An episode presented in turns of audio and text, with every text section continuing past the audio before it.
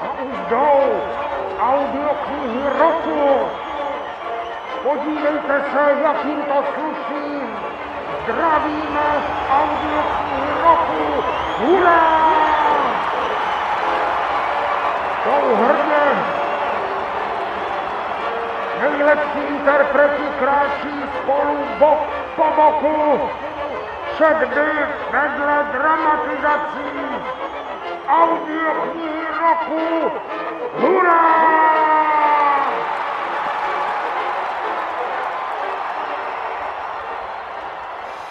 Vítejte u devátého, trochu speciálního dílu seriálu o audioknihách roku. Proč speciálního? Zatímco běžně představujeme v každém pokračování jednu audioknihu oceněnou v některé ze soutěžních kategorií audioknihy roku, tentokrát se budeme věnovat osobnostem oceněným zvláštní cenou AVA. Kromě toho, že vám prozradím, co to AVA je, eh, budu vám pouštět i ukázky a o to méně mluvit, nebojte. Příjemný poslech přeje zakladatel ceny audiokniha roku Jakub Horák.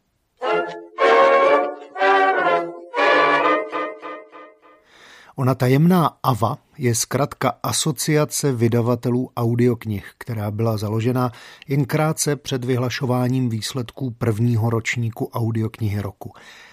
V něm tedy AVA svou zvláštní cenu ještě vyhlásit nestihla, ale udělena byla takzvaná cena poroty a tu získala tehdy mladičká online služba Audiotéka.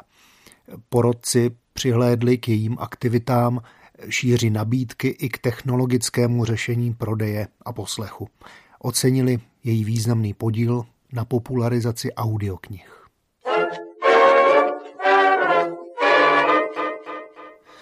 Už od druhého ročníku ceny audiokniha roku je ale jejím vyhlašovatelem právě Asociace vydavatelů audioknih.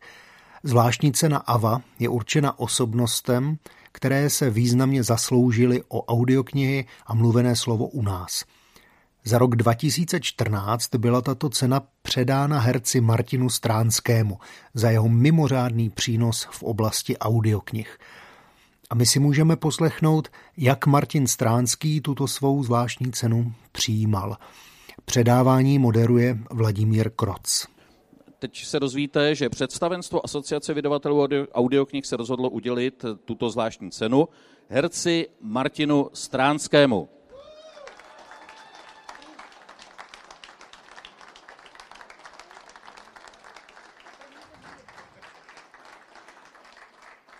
Martin Stránský patří dlouhodobě k nejrespektovanějším a nejoblíbenějším interpretům audioknih v České republice svými profesionálními, profesionálními uměleckými výkony v oboru umluveného slova přispívá ke zvyšování umělecké úrovně audioknižní produkce. Asociace Martina Stránského rovněž oceňuje za systematickou propagaci tématu audioknih a mluveného slova. Tak eh, to je důvod, proč jste dostal tu cenu. Uvědomujete si, že jste tak důležitý pro propagaci audioknih eh, na, na zdejším trhu? Věděl jste to dosud? Eh, nevěděl jsem to, ale spíš eh, si tak jako přemýšlím, jestli to není za to, že zatím jsem načítal nejdelší audioknížky v České republice, tak jestli to není za to, ale ne. Já moc krát děkuju a pokusím se do příštích let získat nějaký jiný ocenění. Tohle je sice úžasný a hrozně si toho vážím, ale taky bych chtěl dostat za nějakou audioknížku jako jednotlivě. Martin Stránský, blahopřejeme. Díky. Děkuju moc krát. V té době před více než šesti lety byl Martin Stránský opravdu králem českých audioknih. A když mluvil o nejdelších audioknihách, jistě myslel na životopis Steva Jobse, Waltera Isaacsona, který pro vydavatelství Prach přečetl a který měl téměř 26,5 hodiny. Nezůstalo ale samozřejmě něm. Martin Stránský načetl a dodnes čte mnoho dalších audioknih. Pustme si krátkou ukázku z té úplně nejčerstvější, teprve před několika dny vydaného šestého dílu série Millennium, dívka, která musí zemřít. Telefon zabzučel. Na displeji se objevilo neznámé číslo a Mikkel si vyzvánění přestal všímat. Právě vyšel z bytu a vyrazil Hornovou ulicí dolů ke stavidlu a do starého města. Ale kam přesně jde, to zatím nevěděl. Na sobě měl šedé plátěné kalhoty a nevyžehlenou džínovou košili. Dlouho se jen tak procházel křížem krážem ulicemi, až se nakonec usadil ve venkovní zahrádce jednoho podniku a objednal si sklenici Guinnessu. V sedm hodin večer bylo ještě teplo. Vzhlédl k modrému nebi, od vody ucítil jemný vánek a pokoušel si namluvit, že život přece jenom za něco stojí. Moc se mu to ale nedařilo a nezlepšilo se to ani po jednom pivu, ani po dvou. A tak nakonec něco zamomlal, zaplatil a vykročil zpátky k domovu, aby pokračoval v práci, nebo aby se nechal pohltit televizním seriálem nebo detektivkou. V zápětí si to však zase rozmyslel a z náhlého popudu zamířil do rybářské ulice. Tam, v čísle devět, bydlela Lisbeth Salanderová. Nedělal si žádné naděje, že by byla doma. Po pohřbu svého bývalého poručníka Holgera Palmgrena se vydala na cesty po Evropě a na Mikelovi e-maily a zprávy odpovídala jen sporadicky. Přesto se rozhodl, že u ní zkusí zazvonit. Vyběhl proto po schodech z náměstí nahoru a překvapeně pohlédl na protější dům. Celou fasádu pokrývalo nové veliké grafity. Nevěnoval mu ale žádnou další pozornost, i když to byl výjev, v němž by člověk utonul. Plný surrealistických detailů, mimo jiné tam stál malý legrační mužíček v kalhotách se skotskou kostkou na zeleném vagonu metra. Mikel místo toho vyťukal u vchodových dveří domovní kód, nastoupil do výtahu a upřel pohled do zrcadla. Horké a slunečné léto se na něm nijak zvlášť nepodepsalo. Byl bledý, měl kruhy pod očima a znovu si vzpomněl na krach na burze, na kterém dřel celý červenec. Bez pochyby to byla důležitá záležitost. Krach způsobený nejen přehnaným optimismem a vidinou rychlého zisku, ale také hackerskými útoky a dezinformačními kampaněmi. Jenomže teď se ve stejném tématu rýpal každý druhý novinář. A přestože Mikel sám na ledacos přišel, mimo jiné pochopil, která z ruských trolích farem rozšířila ty nejhorší fámy, měl pocit, že se svět v tuhle chvíli bez jeho zásahu klidně obejde. Možná by si jen měl vzít volno a zacvičit si. A možná se taky víc starat o Eriku, která se právě rozvádí s Gregorem. Výtah zastavil. Mikel otevřel mříž a vystoupil, nyní ještě pevněji přesvědčený o zbytečnosti své návštěvy. Lisbeth prostě odjela a na něho kašle. V následující chvíli však znervózněl. Dveře jejího bytu byly otevřené do kořán a on si naraz uvědomil, jak velký strach celé léto potlačoval. Jak moc se bál, že ji její nepřátelé najdou. S voláním halo, halo se vřítil dovnitř, kde ho zarazil pach čerstvě vymalovaných stěn a čistících prostředků.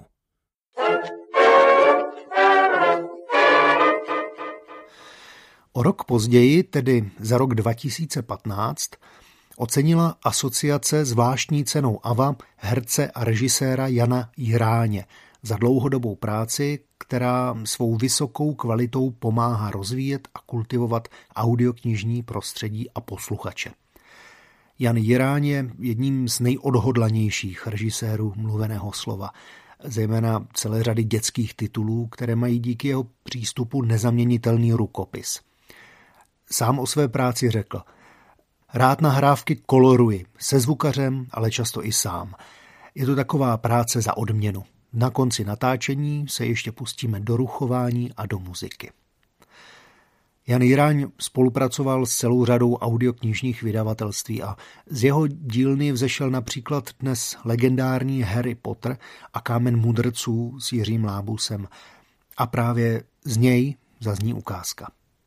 Ron a Hermiona si v nejvyšší řadě přisedli k Nevillovi, Simusovi a Dínovi, tomu chlapci, který fandil West Hamu. Jako překvapení pro Harryho udělali z jednoho prostěradla, které prašivka rozkousala, veliký prapor. Stálo na něm Za prezidenta chceme potra.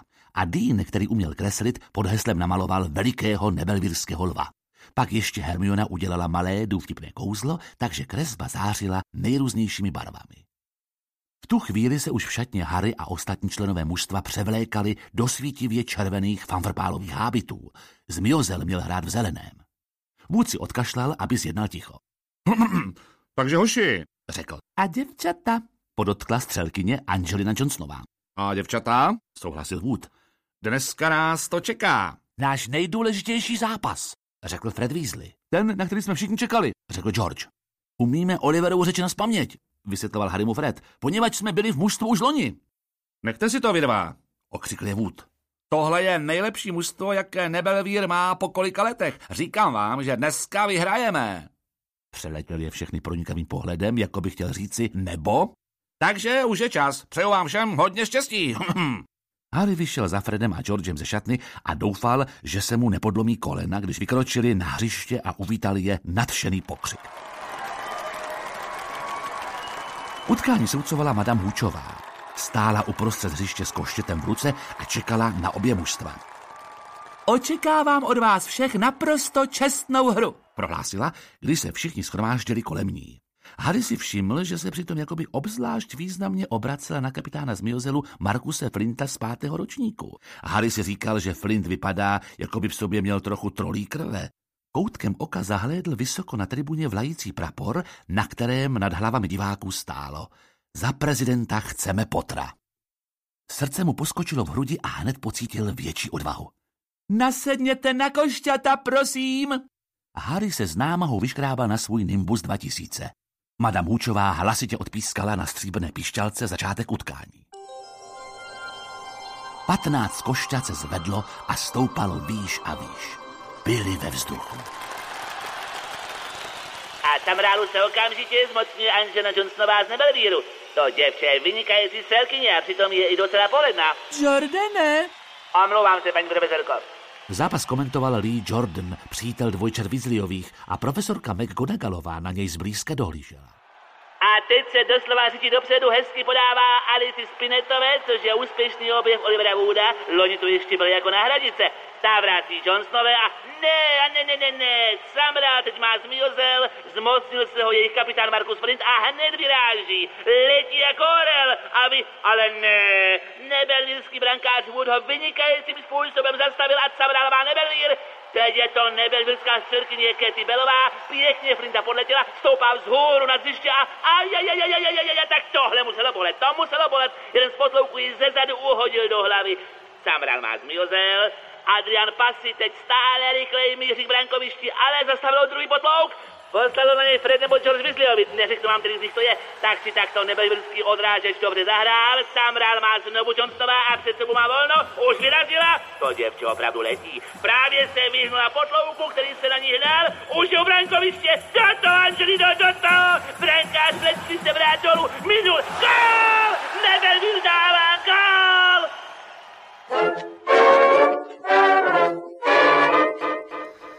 U příležitosti vyhlašování audioknihy roku 2016 udělila Asociace vydavatelů audioknih zvláštní cenu AVA za mimořádný přínos v oblasti mluveného slova herečce Haně Maciuchové.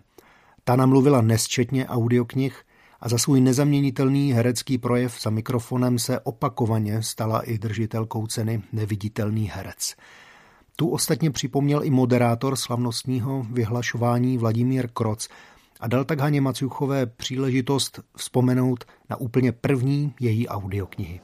Ještě s hrdostí eh, za Český rozhlas připomenu, že jste se stala opakovaně vítězkou eh, ankety Neviditelný herec, tak eh, to také souvisí. Takže vy jste taková vlastně královna audioknih, Ne, ne, ne, ne, ne, to se vůbec nedá říct, ne. Jsou kolegyně, tady Dana Černá a mnoho dalších tady, můj drahý Míla Mejzlík, kteří mají daleko větší zkušenost. Já vzhledem ke svému tedy datu narození, tak musím přiznat, že jsem začínala velmi brzo a to u Jindřišky Novákové, protože asi v roce 90 jsme načetli snídaní u Tiffanyho s Jiřím Adamírou a potom e, Kristýnčinu, Pavučinu a potom jsem tedy jako měla šanci asi jenom tří dalších opusů, ale jsou kolegové, kteří mají daleko větší zkušenost.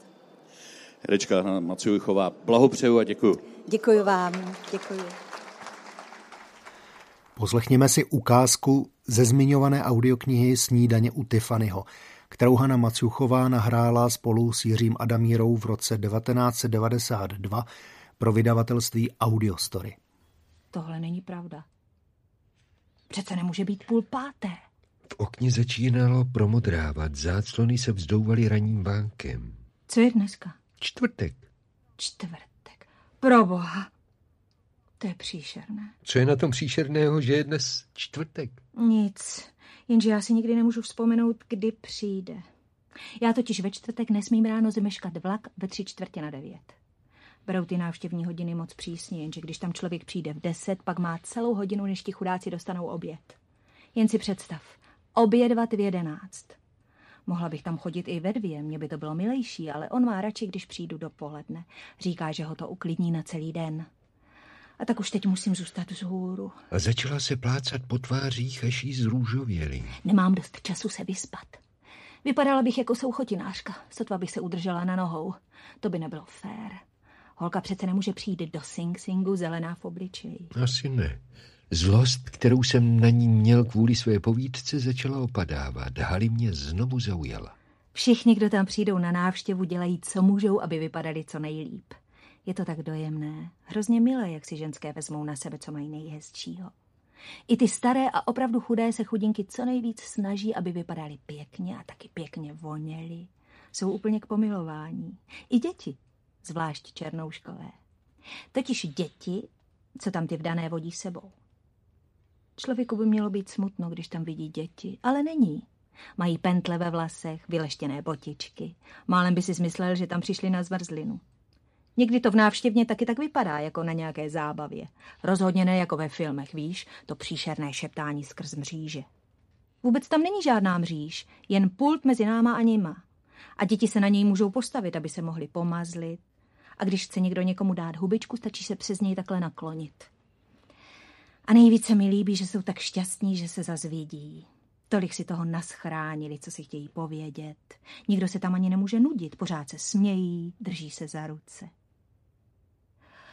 Potom, potom je to už jiné, když je vidím ve vlaku, sedí tam tak sticha, jen se dívají na řeku podle trati. Přitáhla si pramen vlasů k ústnímu koutku a zamyšleně se do nich zahryzla. Jenže já tě nenechám usnout. Spí, prosím tě. Kde pak tohle mě zajímá? Já vím a proto chci, abys usnul. Protože jestli budu povídat dál, řekla bych ti třeba o Selim. A nevím, jestli by to bylo fér.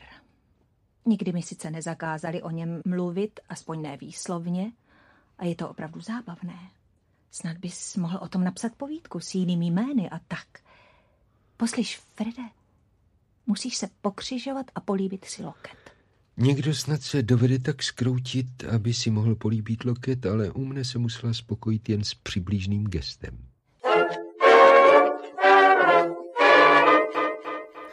Z rukou Hany Macuchové převzal následující rok zvláštní cenu AVA Zdeněk Svěrák. Jeho medailonek necháme přečíst Tomáše Hanáka, který předávání cen audiokniha roku 2017 v pražském kině Atlas moderoval. Dámy a pánové, zvláštní cenu. Pane Svěráku, blahopřeji vám také. Dovolte, abych i já vám poblahopřál. Všechno dobré. A já, když dovolíte, využiji času a přečtu. Dramatik, scénárista, herec a spisovatel Zdeněk Svěrák se ve své umělecké činnosti dlouhodobě věnuje oblasti mluveného slova a audioknih. Vydal řadu titulů pro dětské i dospělé posluchače, pro které načetl vlastní, a možná se zeptáme, zdali opravdu jen vlastní literární texty. Především své povídky a pohádky v jeho osobě se spojuje autorské a interpretační uh, slovesné umění umění nejvyšší kvality. Již od konce 70. let se zároveň jako protagonista divadla Jary Zimmermana podílí na úspěšných zvukových nahrávkách tohoto divadla. Tolik text ve scénáři. A teď Hanka je ta tam. Hanko, děkujem, Hanko, děkujem, děkujem za účast. Díky. Pane Svěráku, já vím, že vždy dokážete vystavět barokně košatou, košaté souvětí. Takže řekněte uh, váš vztah k audioknihám a možná se dozvíme i to, na co jsem se chtěl zeptat sám, a to je, zdali, když píšete, vůbec vás může napadnout, že byste to jednou měl možná i načíst, to znamená složitá slova nebo souvětí, kde je to náročné na výslovnost, že se jim radši obloukem vyhnete, či tak. Promiňte, pokud byla má otázka hloupá, zapomeňte na ní. Byla košatá, ale... Košatá. Já nevím, jestli to není tím, že eh, já jsem psal pro film a pro divadlo a tam už člověk musí eh, počítat s tím, že se bude říkat. Takže tam píšete eh, věty, aby se dobře říkali. Možná, že ani o tom nevím a dělám to tak i když, eh, když píšu knížku. Ale zase, abych byl upřímný, teď už vím, že tu knížku i načtu. Takže možná to tam je tuplovaně. Je to tam automaticky možná. No a byl jste oceněn cenou za zásluhy, za zvláštní přínos. Co mě děsí, že, že přede mnou byla Hanna Maciuchová, jestli tato soutěž úrovní ne, ne, nejde dolů. No, Protože Hanka protestuje. Já se svým hlasem, který většinou je poznamenán rýmou anebo chrapotem, a s kterým eh, zápasím. Takže já se vám přiznám, že když začínám větu, tak si říkám vždycky, divejš, ať máš kam klesnout. No tak eh, když jsem se dozvěděl, že bych měl převzít tuhle štafetu po Haničce, tak jsem si říkal, to je asi legrace, ale teď už vidím, že to je vážné a jsem, jsem, jsem za to vděčný. Tak ano, dámy a pánové, Zdeněk Svěrák, No a co si od Sviráka pustíme? Já navrhuji kousek povídky Fotograf ze sbírky Povídky, kterou audioknižně vydal Suprafon. To je nějaký skladiště, řekla, když doma rozsvítil. Ne, tady bydlím, odpověděl a zavedl jí stezkou mezi krabicemi a rádii ke svému širokému lůžku. Tady se prakticky jinde sedět nedá, vysvětlil jí. Zmatená, udýchaná a nesmírně krásná lékárnice se rozhlížela po pokoji. Ty rádia hrajou? zeptala se a prstem udělala čárku v prachu na staré dvoulampovce, která vypadala jako kaplička. Hráli, ale teď už nehrajou. Teď se mi akorát líbí, řekl a nadil jí víno. Aniž se s ním přitukla, vypila ho a nastavila sklenici k dalšímu nalití. Pak si opět foukla něco dechu pod ofinu. To je hezký, tenhle tvůj zlozvyk, řekl a sáhl jí na orsené čelo. Bylo horké. To byl den, vzdychla. A jakoby se dlouho znali a ona se vrátila domů z práce a potřebovala se vypovídat, pokračovala. Pohádala jsem se s magistrem Velebou kvůli anopirínu. Kvůli anopirínu, otušil Mário a prohlížel si plachou oběť, kterou uštval až sem na svou postel. No, říkám mu, jak mám vysvětlit lidem, že čtyřstovkové balení dostanou bez předpisu, když to stovkové, tedy čtyřikrát slabší tablety, jsou na předpis. A co veleba, řekl mechanicky Mário a položil dlaň na její koleno s neuvěřitelně malým jablkem. Co byste jim vysvětlovala? Prostě to tak je. Kdo chce stovkové tablety, ať si tu čtyřstovku rozčtvrtí, odpověděla. Když to dořekla, krátce jí políbil narty. Jakoby si toho nevšimla, začala z jiného soudku.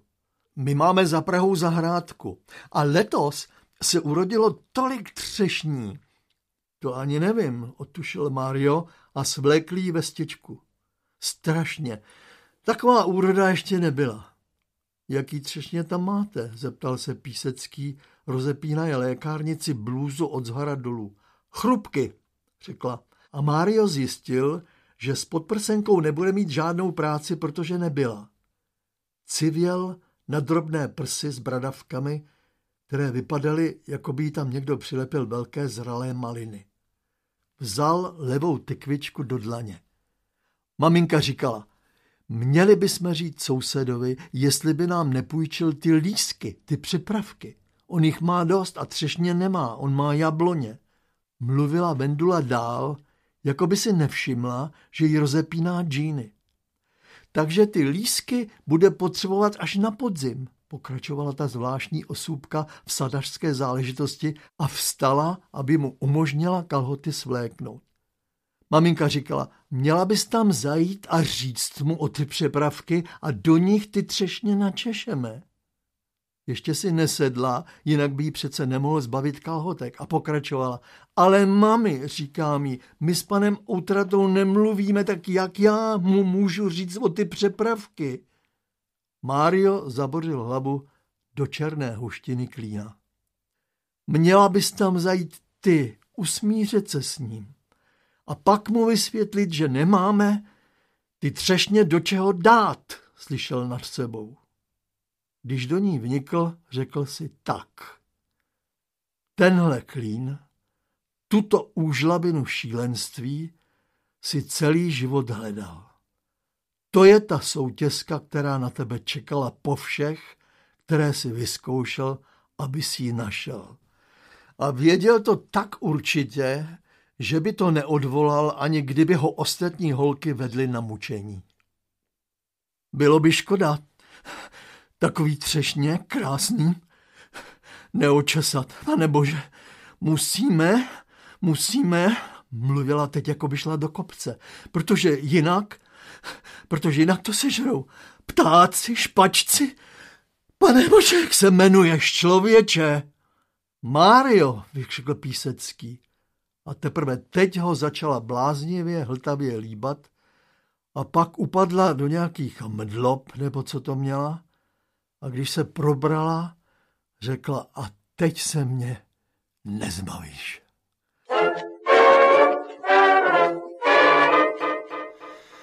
Zatím posledním držitelem zvláštní ceny AVA je pan Josef Somr. To je opravdová legenda mluveného slova, jejíž význam zhrnul Tomáš Macháček v článku mapujícím alespoň tu nejzásadnější Somrovu práci na poli mluveného slova. Josef Somr má na svém kontě údajně přes tři tisíce nahrávek, což je téměř neuvěřitelné číslo. Výčet jeho rolí tak nikdy nebude úplný, vydal by totiž nikoli na samostatný článek, ale rovnou na celou encyklopedii. I z výše uvedeného výběru je však patrné, že jeho jméno se navždy zapsalo mezi ty nejzvučnější herecké osobnosti, které tuzemská scéna kdy měla, a to pochopitelně nejen na poli mluveného slova. Jako poslední dnešní ukázku si tedy poslechněme část z rozhlasové dramatizace románu Umberta Eka Jméno růže, který v roce 2002 v Českém rozhlase nastudoval režisér Ivan Chrs. Josef Somr v ní posluchače prováděl, co by starý a co z milku. Na počátku bylo slovo, to slovo bylo u Boha, to slovo bylo Bůh. Dobrý mnich by měl každý den v pokoze opakovat tuto nevývratnou pravdu. Videmus nunc per speculum et in enigmate. Vidíme svět jen jako v zrcadle a jako hádanku. Ach, ano mládí. Nyní na konci svého života čekaje, až mne pohltí bezedná propast tichého božství, poután už jen slábnoucím tělem k této klášterní cele. Chci alespoň na pergamen zaznamenati své svědectví o těchto podivuhodných událostech jejich svědkem jsem se tehdy stal. Psal se rok třináctistý dvacátý sedmý. Po dlouhé cestě a prvním dnu, který jsem strávil po boku mistra Viléma v benediktinském opatství, mi ani zpráva o záhadné smrti iluminátora Adelma z Otranta, ani podivné předtuchy a záhady okolo knihovny nezabránili spát zdravým spánkem mládí. Ale život mnicha není pohodlný.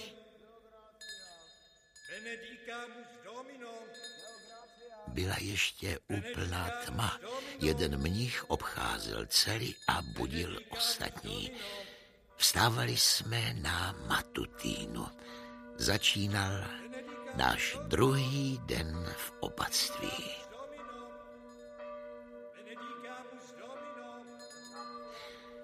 Právě jsme svým zpěvem svědčili, že slovo boží přišlo osvítit lidský rod, když hvězda denní svými prvními paprsky začala zaplavovat chrám. Díky, o pane, za tento okamžik nevýslovné radosti.